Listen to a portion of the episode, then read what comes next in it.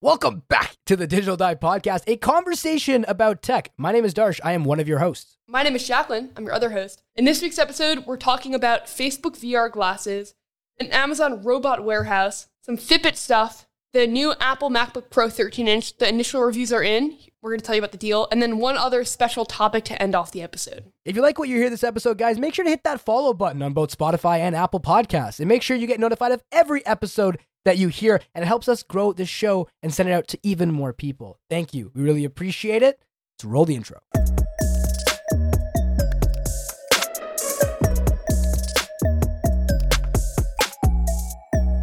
Okay, so you were in here last week, Darsh. I did a solo episode, and I gotta be honest, I did a solo episode on almost no sleep. That was like the worst recording experience I've had thus far in the last two and a half years. So I'm really excited that you're back. Honestly, I'm happy to be back. I wish I could have been here last week, but I had a had a family event I had to be at, so I was unable to be here. But I am now back. I am also a little under the weather, so I do apologize if my voice gets a little raspy. But uh, we'll uh, we'll get into this episode with some cool stuff, and we'll start out here with Facebook. I don't know, Jacklyn, if you've seen this, but well, at least you probably have heard a little bit about um, Meta and Metaverse and how Yes. Facebook would like to be the forefront of said Metaverse. So, e- effectively, what it is is that Facebook has been spending a lot of money on research and development for virtual reality and augmented reality technology. So, they're expected to spend at least $10 billion this coming year.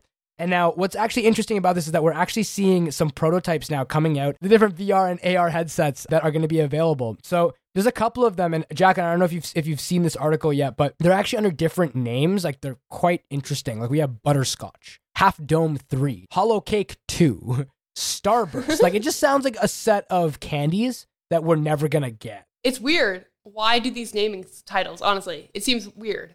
See, I, I don't get it, but like, I, I guess we'll we'll see kind of we'll explain them a little bit and see how it kind of goes. So Butterscotch is designed to test higher resolution displays that have pixels small enough the human eye can't tell them apart. So the idea behind this would literally be the highest quality screen performance. And then the half dome technology is set to offer like resolution image quality that could improve enough for users to create a giant computer monitor inside a headset to work on.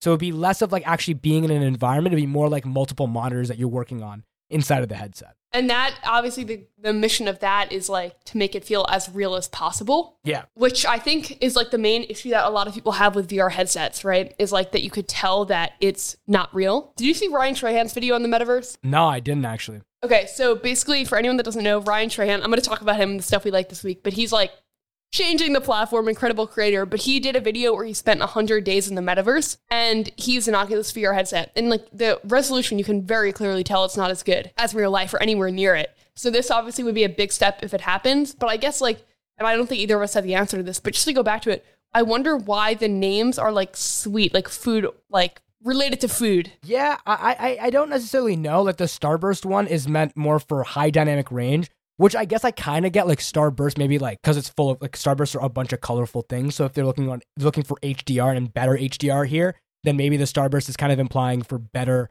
color and color accuracy in the headset. Okay. But it also happens to be like these are all prototypes. Like these are all things that like we don't know if they're actually going to come out yet. And there was a set of goggles that were all showcased on like a wall that uh, Meta has been kind of playing around with. And then actually, funny enough, Holocake 2, I don't know why this one would be called Holocake, but it's pretty much the, the thinnest, lightest VR headset the company has made thus far. And apparently, it's fully capable of running VR software if it's hooked up to a PC, but it requires specialized lasers. that tend to be a little bit too expensive for consumers as a whole. So, like, we don't know if we're actually going to see any of these in actual production. But it's cool to see Facebook actually giving it a shot and trying to explore the metaverse a little bit more and create consumer accessible products that we'd actually be able to use and like enter the metaverse with. You know, I will say though, a lot of investors are pretty skeptical. Like, for example, Meta stock fell 53% this year because they have growing expenses and they're kind of moving away from their core business of ads and apps. And then also, obviously, the new update from Apple's privacy and like uh, not allowing trackable advertising outside of the app. Yeah. I think the thing is, a lot of companies are really taking this bet on like the fact that the metaverse is going to be a thing. I don't think that that is a net positive for society in general. Like, I think spending more and more of our time, like, I've noticed for me, Darsh, that I have a direct relationship with how happy I am and how much time I'm spending on my phone. And it's like an inverse relationship. Like, if I'm on my phone for hours every day with social media, like, I can actually tell how happy I'm going to be that day. Like, I feel much better when I'm on social media a lot less. And so I think like the idea of the metaverse to me is a little bit scary. I think there are certain things that are exciting about it, but in general, I think it's a little bit scary. No, and, and that's fair too. Like we spend so much time on our phones on a daily basis and and for some, yeah, like I feel like for you, the way you're describing it, like it becomes a very happy kind of interaction when you have that opportunity to to get on your phone and like like kind of just be active on your phone a bit. Oh That no, I'm sense? saying the opposite. Like Oh, I feel worse when I'm on my phone. Oh, okay. Well, I was gonna go that route too. I thought you were going the opposite, in which I was gonna No. recognize and be like, well, there are people who do find happiness from just being on social media, but like honestly, my TikTok for you page has become imp- like incredibly depressing to a point where I don't want to spend any time on TikTok anymore. That is fascinating. Yeah, dude, I mean like that's what I was saying is like I have an inverse relationship. So like the more time I spend on my phone, the less happy I am. Ah, maybe okay, that's a direct relationship. inverse. Okay. I don't I don't even know. Yeah, math is never my strong suit. no, But no, no, you're good. You're good. Like, like I think that kind of makes sense, and I, I actually fully agree with that too. Like, if I sit on my phone, the only thing I get out of going on TikTok now is like motivation to go to the gym. Like, that's pretty much it. honestly, I would love that. My TikTok page is not that at all. Like I have to actively seek that out on social media platforms. But yeah, I, I just I feel like even if like the content on social media isn't like depressing, just the act of like scrolling mindlessly on your phone, like I don't know, it's just I feel like it's just not good for us in a broad way. I think like social media is awesome in small doses, but yeah, the idea of like having a headset on your face that looks exactly like reality and is as high resolution as that, like, is very scary to me. Yeah, it is very scary because like you're also looking at it like this, right? When you're on like TikTok or you're on any of these like very short form content like website and, and just honestly any content website, that dopamine hit isn't the same as like what an actual feeling of accomplishment is. Like Totally. I, I find like it, it's like uh it's it's like uh it's the same way that you would feel like a dopamine hit from I don't know using any recreational substance, for example. Like it's not like actually a proper dopamine hit. It's something that's kind of just been chemically changed in your head to make you believe that it's a dopamine hit. But when you actually get that feeling of accomplishment, like that actually sets you up for your day. So we're living off of these these half, I guess, baked dopamine hits that aren't actually improving us or making us feel that much better. And so we're kind of delaying and not really looking for actual like accomplishment. We're looking just for this like fake synthesized feeling of accomplishment, which shouldn't actually be the case, if that makes sense. And that's why for me I feel shitty because if I if I'm on my phone scrolling mindlessly, yeah, sure, it's entertaining, but after maybe like 20, 30 minutes on, you're like, wow, I just wasted 20, 30 minutes just scrolling on TikTok. Yeah, I mean that's I think like a huge, like genuinely a huge deal. Like th- there's just there's a point where I forget. Um, I saw this quote somewhere. I, I don't remember what it was, but it was basically the idea that like dopamine is not inherently good or bad, but like the activity that causes it is the thing that defines if it's good or bad. So like social media dopamine is actually bad for you because it's like overstimulating and then it makes it harder to like focus on anything. And then like dopamine that comes from like being around like family or friends or like accomplishing something is like good dopamine and it feels fulfilling. I don't know, especially this past week I've noticed like I've just spent way too much time on my phone and I feel much worse because of it. Like I'm having a lot more trouble focusing on things that aren't interesting to me. And so I don't know. th- th- We've we've gone off the rails here a little bit, but the idea of like the metaverse in general, I think is amazing for certain things, like getting able to experience, like let's say someone's disabled or something, being able to experience going to a location and like it obviously it's not the same, but like seeing it in that way, or for doctors or people that are training to be like pilots, like that type of stuff is great. But I think like I hope that our social interactions don't become just like metaverse interactions. Well, that's the thing with everything becoming so automated, right? It becomes harder and harder for us to actually get those in-person interactions or like actually feeling those dopamine hits. Like for example, with automation kind of going even further now, like we're looking at Amazon warehouses, which pretty much have autonomous, like fully autonomous mobile warehouse robots that are now going to be implemented into these different warehouses uh, across like Amazon's warehouse base. That's crazy, and that was also a flawless transition. Oh, thank you.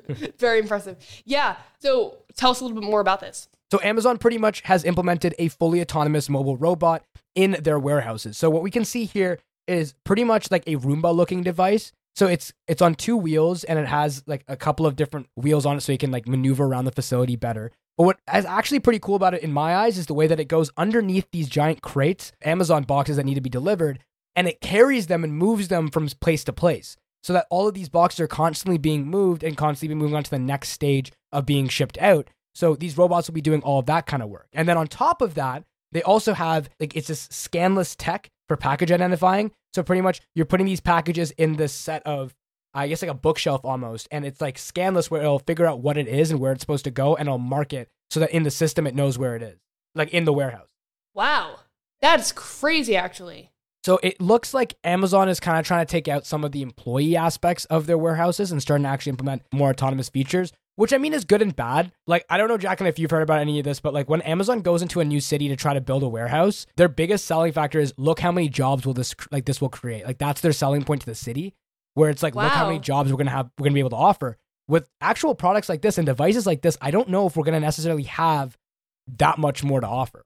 That's actually really fascinating because I think you're right. Like when they do pitch cities, that is the main thing. And I think also there has been a lot of pushback from Amazon employees in the warehouse of like working conditions and fair pay and all these other things. And so obviously, like if Amazon, as mu- much as it sucks, like replaces them with robots, then they have less to deal with in terms of HR. It also brings up this idea that Marques talked about a while ago about how like when people picture robots, they often picture like a human robot, like two legs, two arms, that type of thing. But how like most robots actually are like very specific shapes for one specific function, and how that's a lot more practical than having like one human sized robot that can kind of do things efficiently. It's better to have like one robot that's excellent at one task. Well, that kind of goes into the argument of like, would you rather be a jack of all trades or a specialist in one specific area? Yeah. right? Like, I don't know. Actually, I'll pose this question to you, Jack. I'm like, what, what would you rather be, a jack of all trades or a master? So, would you rather be a master of none or an expert in one? Oh god, that dude, this is funny because I think about this actually with YouTube. Like I kind of feel like being a YouTuber is being a jack of all trades but a master of none. Right? Yeah. Like you're like you can you can host, you can edit, you can you're good at audio, you're good at like community building, you're good at business, but you're not like the best editor ever. You're not like the best host ever or like the best business person ever, but like the fact that you have all these skills is unique and that's what creates your X factor. And so I think I'd rather be a jack of all trades, but a master of none. But I did that is actually definitely something that like on a more like fundamental vulnerable level, like that is something that I actually struggle with. Like I think it would be really cool to be an expert at one thing, but I definitely don't think I am. Yeah, see, like that, that's kind of where I stand too. Like, I would love to be an expert in one thing, but I've kind of come to realize and accept the fact that I'm going to be a master of just one, say a master of none, rather than a master of one. Like, I don't think I'll ever have the patience or the mindset to want to only be mastering in one thing. And I mean, if you do look at it from another perspective too, like Jack and I would say that you are an expert in technology. You are tech, you are a technology journalist. So Thank in you, one aspect of that, you are an expert in one thing. But it's it, I do know what you mean, like in the feeling of like you feel like you kind of fit into multiple different facets, but you're not the best at any of them. But you do know how to kind of play with and go about doing each every each and every section.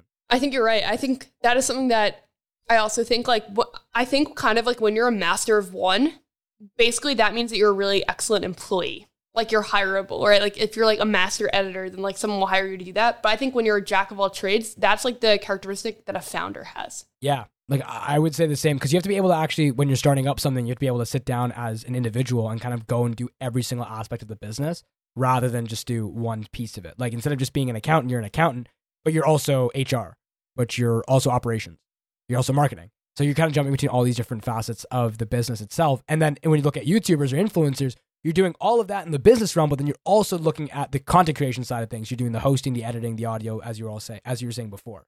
So it's interesting. It, it- I feel like it is an interesting question to pose. And actually, I, I do pose this to everyone who is listening. If you, what, what would you rather be? Would you rather be a master of one or a master of none? Just tweet us at Digital Dive Pod. That's um actually a really good question, and I think that on that note, maybe we'll take a quick break here. You could get a coffee, tweet us, etc., and then we come back. We're going to talk about Fitbit sleep animals and Apple MacBook Pro. Like the reviews are kind of out. We're going to talk a little bit about that, and then one special topic that I'm not going to reveal yet, but it's like the most exciting one of the whole episode. Alrighty, we'll be right back.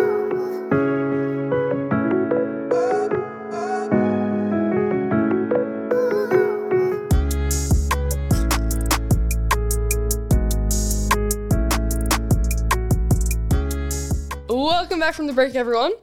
Fitbit. This is a company that we've actually talked about before on the podcast. I feel like they come up a lot because Darsh and I are into like sleep tracking and fitness and stuff. And so they're launching a new sleep profile feature for premium users that is going to categorize users based on six different animal characters. And so it's going to use like 10 different sleep metrics.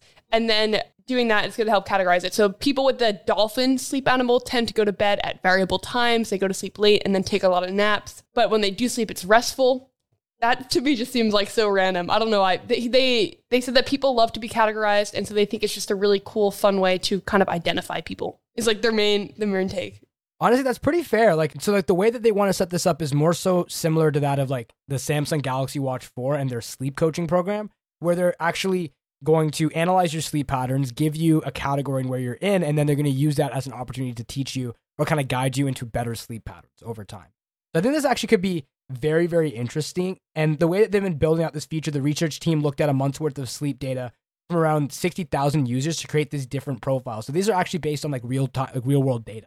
So it's not just like they're using AI to, to just do it. It's like, no, like these have been like crafted and figured out um, so that every person can fit into one of these sections so that they can better their sleep, which I think is actually a pretty cool new feature. I agree. And I think I think that they're right that people do like to be categorized. Like, Oh, and I think it's much, it's kind of similar to Oura Ring's like sleep score, where like they'll tell you out of 100 what you're sleeping.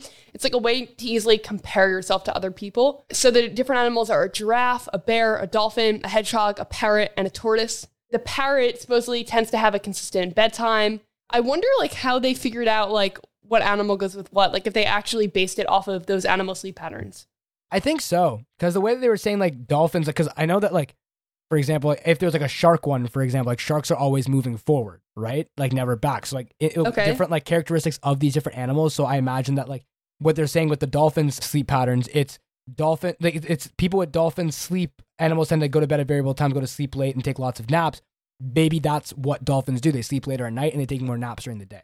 Do you think so though? Like maybe I guess we have to look that up. But a parrot does a parrot go to bed at consistent time every night? I don't know. I've never had a parrot. no, I've never had a parrot, dude. I actually I have a gripe against birds. Really? Yeah, they actually kind of scare me. Not gonna lie. Like if I'm ever walking on the street and like a seagull comes by or something, it, it like gets me. Funny enough, actually, one of my cousins, he just got engaged and we went over to meet like the fiance and her family.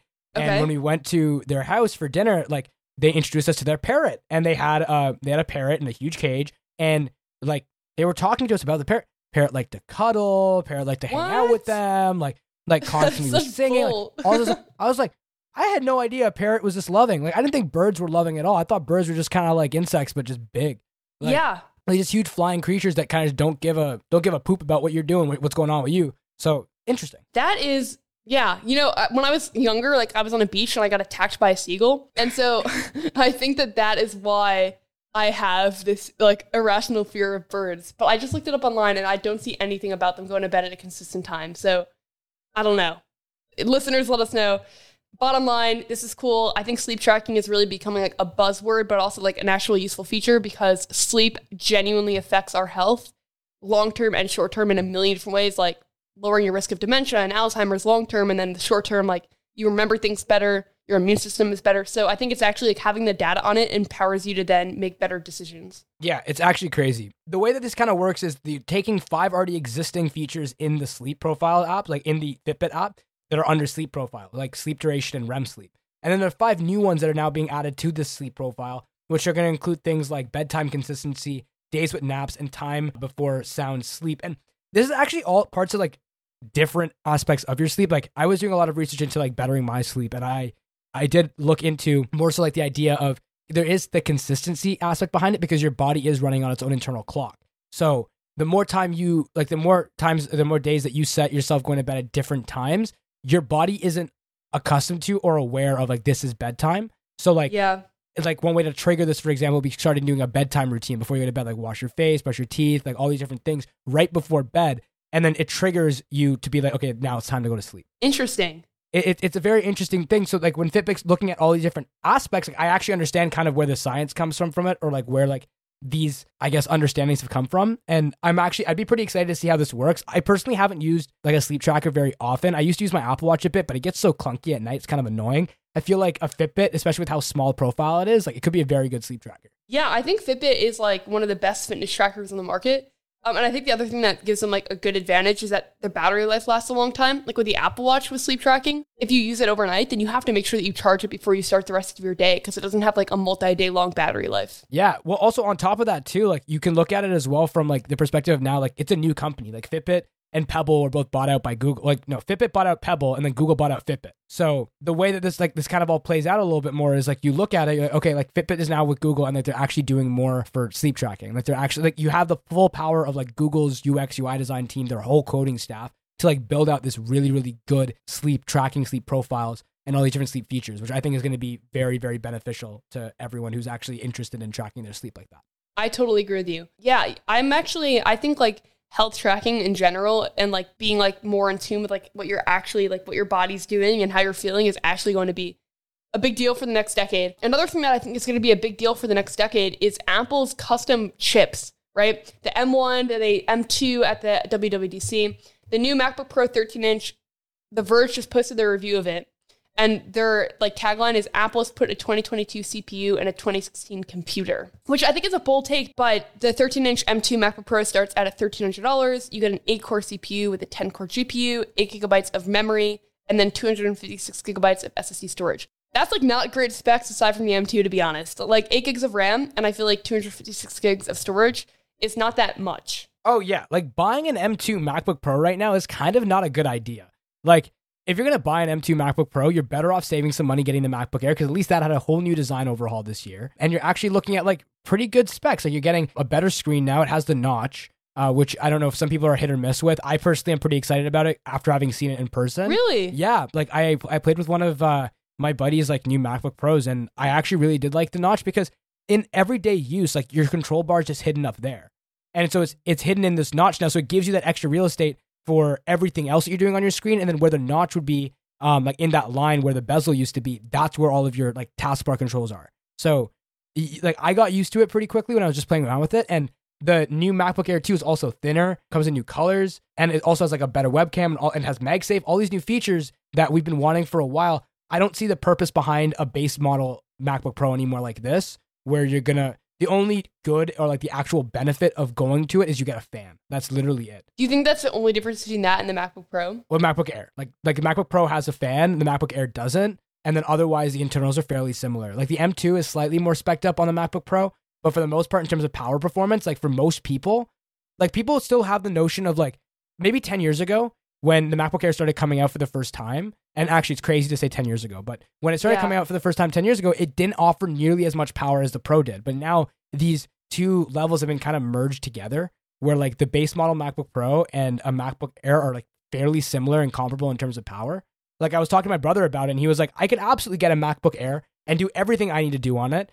Um, the only reason he doesn't want it is because it doesn't have. I don't, I don't, believe it has two 6K monitor support. That's like that's one benefit of the Pro. Mm-hmm. But for most people who go who usually go and buy the Pro because they think it's going to be better for school or like it's going to give you more power, it's going to last longer. Like the Air does everything that the Pro does. It just doesn't have a fan in it, so you're not going to be doing like very, very graphic intensive things. So if you want to like edit, like basic edits, the Air is fine. If you want to do heavy editing, the MacBook Pro baseline probably isn't even the way you'd want to go. You'd want to probably go for the studio or for last generation's MacBook Pro, like the M1 Pro and the M1 Max, because those are going to offer you more power. Okay. Um. Yeah. I mean, I honestly like. I think the spec up MacBook Pro 13 inch is a good investment, right? Like, if I were to get this, I would get 24 gigabytes of RAM and one terabyte of storage, and that already puts you at two thousand dollars. But also, like, Honestly, if I would get a 16 inch because I think that like if you're serious about video editing, 16 inch probably makes more sense than a 13. But if you really care about the portability, then like completely specking this up makes sense, kind of. But I think that it's like it's a, it is a tough call because honestly, like they probably will update some higher end models over the next year or so. And like for example, like the Pro 14 inch, I think is a much better investment. Well, that's the thing, right? This is a Pro 13 inch, so you're looking at the same chassis you've been we've been having since maybe 2016, uh, when they did the whole refresh. So you're looking at the 2016 chassis of the MacBook Pro with just new internals. So like that's kind of why I understand why they're saying it's a it's a 2022 CPU and a 2016 computer because it's the exact same build as every year pr- prior before it. So it's not even like the new generation of the 14 inch. So like I personally with the Apple MacBook Pro, like the the base model, I don't think that I would personally recommend it to too many people. I would say just wait for the M2 Pro and the M2 Max to come out in the upgraded 14 inch MacBook Pro. Yeah, I, I agree with that. I think that if you want to edit, the 14 inch makes a lot more sense than the 13 because it's not really that much bigger. So it's not like it hurts you portability wise, but you'll get more power. Yeah, you'll get more power, but also like you're not even just going to get that. You're going to get an upgraded webcam, you're going to get a new design, and you're going to get multiple ports. You're not just going to get these two USB C, you're also going to get MagSafe and you're going to get HDMI back, SD card slots. Um, you're also getting like the whole new redesign from last year too with the with the thicker body and the better screen. Like there's all these Good new point. aspects from last year where I feel like this was kind of just like a cop out. It was like, do you remember when the MacBook Pro came out, like the MacBook Pro Retina, and then the old MacBook Pro was just kind of there for anyone who didn't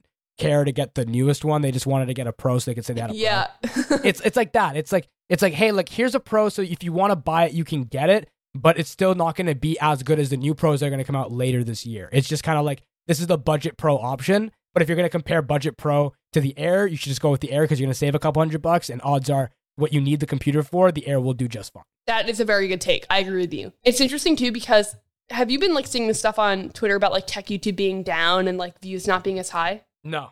Okay, so there's like this whole thing going on right now where people are saying that like the era of tech YouTube is over, which I don't think so. I just think people need to be more innovative with storytelling. But I will say that this like MacBook Pro obviously is like not a super exciting device, but the content on it has not been doing that well. And so I think that that also just speaks to people not being super interested in it. Well, yeah, because at this point too, like if you're gonna look at the MacBook Pro, you're gonna look at the MacBook Air. The Air is thinner. It looks cooler. It's recently upgraded and it has MagSafe. You're gonna go for the Pro. You're gonna lose MagSafe. You're only gonna have two ports when the Air has two ports and MagSafe, so you get an extra port there. The new Air also has a better display and now has an upgraded webcam. For in this generation, like we need better webcams because like though COVID may be tapering out in different parts of the world and like people are starting to enter back into the workforce in person, there are still a lot of people who are still online. And I think there are a lot of companies that are going to maintain that online like work from home kind of thing, like at least in like a hybrid model for the next couple of years. So having a proper set of webcams are very important now. And not everyone's going to want to strap their iPhone to their MacBook just to like just to make like use a webcam. Like you're just going to want to have a good one built in at that point. Totally. Yes, I agree. This is like not a super interesting back and forth because like we both have the same exact take, but I think we may have different takes on the Nothing Phone One, which is the last topic before we get into stuff we like this week. Plus, we we do have an announcement at the end of the episode. But the Nothing Phone One is not coming to the U.S. Yep. It's going to have a limited devi- a limited number of devices that will be distributed to a community to community investors in the country as part of a closed beta. So that's going to be kind of interesting. Like I was actually really excited for the the Nothing phone, but can we also just quickly talk about how similar this looks to the iPhone? So similar. I mean, obviously it's the transparency and it has like the LED, so like that's different. But the core design is so similar. It, it looks like the iPhone 10 and the iPhone 12 had a baby. Yeah. Like dual cameras in uh, portrait orientation, but it's squared off and has aluminum rails like the iPhone 12 or 13. But like the LED thing in the back also kind of looks like MagSafe too. Yep. That's true. Actually. It, it, it's funny though because I think that there's actually a really smart move on Nothing's part. Why? Well, for the mass vast majority of individuals who are going out to go buy a new phone, right? Like you go into a store, you see this phone, and you're like maybe you're impartial between Android and iOS, and you go sit down, and you're like, oh wow, this phone looks like an iPhone, but it looks cooler. Like it has a see-through back, That's valid. I can see that. and it's like, oh, look, I kind of like Android. I'm not I'm not sold into either ecosystem. I'm down to try it. It kind of just stands out a bit, and also because they're launching in Europe too. Europe is a predominantly like iOS doesn't have the same market share as Android does in Europe and in Asia. That is true. And, and, and they said that they have like connections with wireless networks to like get the product in like the hands of people in the UK uh, specifically, which I think is a big deal. Like that's one of the most important things to get like a product off the ground. What did you think about the initial coverage? So obviously they only let people like show the back of the phone, but what did you think? I actually haven't seen too much coverage of the Nothing phone. I'm kind of waiting for like a full review that I can go watch and see like everything about the phone because I also want to see how Nothing OS kind of pans out a bit too. Yes, I think that that's going to be like the biggest, the biggest Yeah. thing. Like I think that's gonna be a huge thing, and also I feel like Nothing comes in with a value proposition similar to that of like OnePlus, where it's like almost stock Android but has a couple of extra features skinned on top. Just from like their own kind of needs and necessities, like what they want to include. So I think this could actually be really, really cool. And I'm I'm actually just very excited to see more press on exactly how the Nothing phone goes out and like how it works. And hopefully, I mean, Jacklyn, if you know, if you hit up Carl Pei, maybe maybe you'll get to play with a Nothing phone at some point, and you can report back on the podcast. Let us know what you think. Yeah, that would be sick. I would love to do that. I'm excited though. I think like breaking into a new market is hard.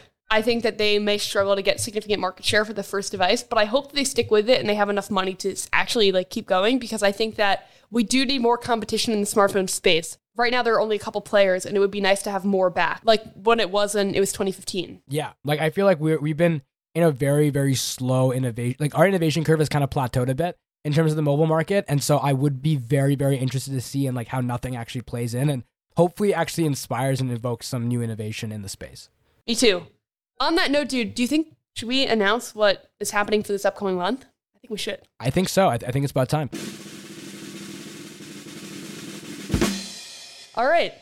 We are taking the month of July off, which um I think will be maybe a little disappointing to you guys, so I'm sorry if it is. We are taking this month to really work on the content to plan some really fun episodes for August, and then we'll be back to our normal schedule. But for the month of July, we will still be active on our Twitter and stuff, and we'll still obviously like be here. But George, you want to expand a little more? We're we're basically just like gonna make gonna work on making the best content possible this next month. Yeah, absolutely. So like this next month, we want to take some time to kind of just like plan out and make some really, really amazing content for you guys set up for August. Uh, so this will be the last episode for um, this next four week period, and then we'll be back on August first, um, which will be the Monday as usual, 7 a.m. Central, 8 a.m. Eastern, with a brand new episode for you guys that I really do hope you enjoyed, and hopefully we can get out some really, really cool content set for this next couple of months before the end of the year comes wrapping around. So I'm very excited for it. I know Jack and I have a lot of plans uh, for this month, things that we need to discuss, things we wanted to get done. I'm really hoping that you guys are as excited as we are for this next evolution, evolutionary stage of the Digital Dive podcast. Yeah. So this year we've produced 26 episodes and we're halfway through the year, right? So does that mean, I feel like that means we have not skipped a week. Yeah, I think we've been pretty consistent most of this year. Every time that we've had a week where we wanted, where like we one of us wasn't available, we just did a solo episode instead, and I feel like those have been panning out quite well as well. Yeah, So- this is week 25 right now that we're on. And we're, yeah, so I, I think that means we've posted literally every single week this year, which is crazy.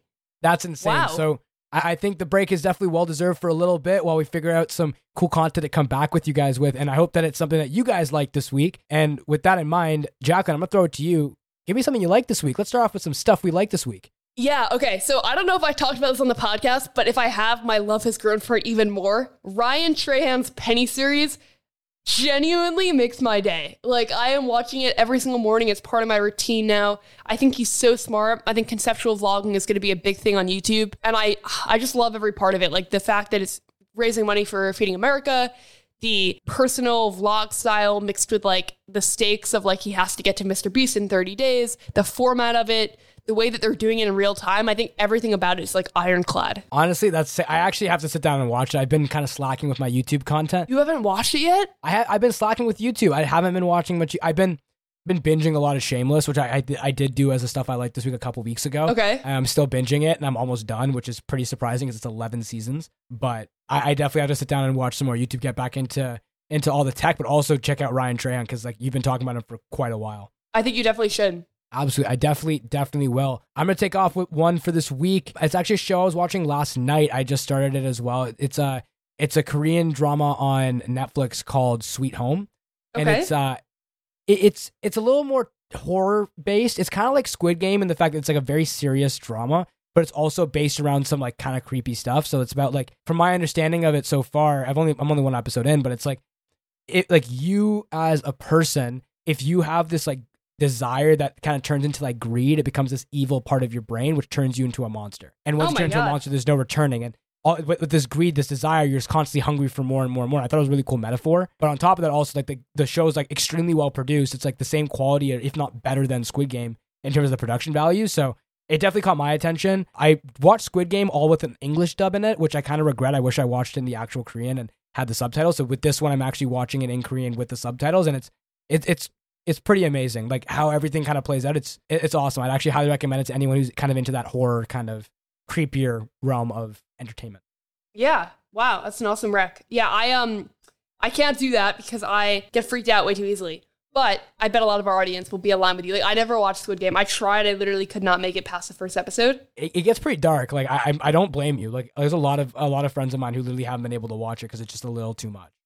Yeah, like it was like so graphic and like I don't I just felt sad for all the characters. I feel like when you're watching something like that, you need like a level of like cognitive dissonance so like you don't get upset. Or you need to like fully let yourself feel it. Either way. But my next one for this week, I think you said you like country music, Darsh, right? Absolutely. Okay, so I've been listening to a lot of Luke Combs lately. Okay. Okay. Pretty good. The one of his songs, I think Hurricane is really good. It's off his album. This one's for you too. So he's like made up a majority of my playlist this week. I actually really, really, I, I admire that. Uh, if you ever want a sad song by Luke Combs, "Beautiful Crazy" just hits different. Oh, I love that song. Yeah. Yeah, oh my god, it's such a sad song, So but good. it's so nice. Highly, highly recommend it. Agreed. No, that's awesome. What's your next one? I don't know what genre of music I've been listening to lately, but I've been really vibing with it for the summer. But I do actually, this is actually what I'm going to jump into first. My next one for this week is actually Spotify in specific. It's kind of in relation to a story we talked about at the beginning of this year where Spotify was going to start rolling out AI based like playlists that kind of based Okay. around your mood, where it's like analyzing what kind of listen, what kind of music you listen to in different moods, and it creates a playlist with a bunch of music and suggestions for you. Oh wow. So I actually had one called Moody Mix, which is a playlist I started listening to, and it's pretty much all my sad. It's pretty much like a new sad playlist for me that I haven't I haven't actually taken a lot of time to like rebuild out a sad playlist, and so it kind of just did it for me, and I really appreciated it. But it was actually really cool to see how the technology was actually working and how it actually was implemented here, and I found like a use case in my own life. How does it like? What does it do? So effectively, what it does, it'll set up so that it takes like different music that you listen to, it'll analyze it and kind of create it into its own playlist. Like it's like one of those suggested playlists, like daily mixes, but it Okay. actually is based more on like your mood. So like a moody, mine is called Moody Mix,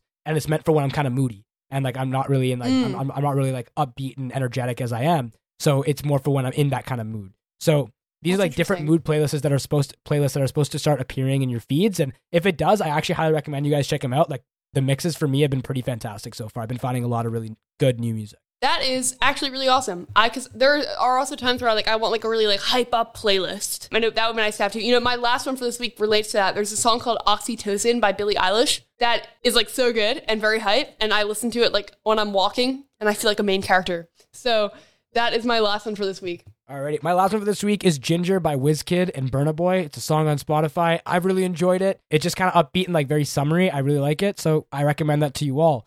And with that being said, I think that's the end of this episode. So before we do go, I want to give a huge shout out to Adil Constantine, as always, for the amazing intro and outro music. I also want to give a huge shout out to all of you guys who are here to the end of the episode. Hope you guys enjoyed. And if you did, make sure to go drop out a review down below in Apple Podcasts, wherever you're listening. It always is much appreciated. Jacklyn, any final words? Yeah, we're gonna miss you for the next four weeks. We'll be back August 1st. Can't wait. Please stay in touch with us though. Tweet us on Twitter, Digital Dive Pod. And also if you're in the Discord, that works too. But we're so excited for the plans that we have for this month and to be back full steam in August. It's going to be a good time. Excited to see you guys August 1st, 7 a.m. Central, 8 a.m. Eastern. Peace.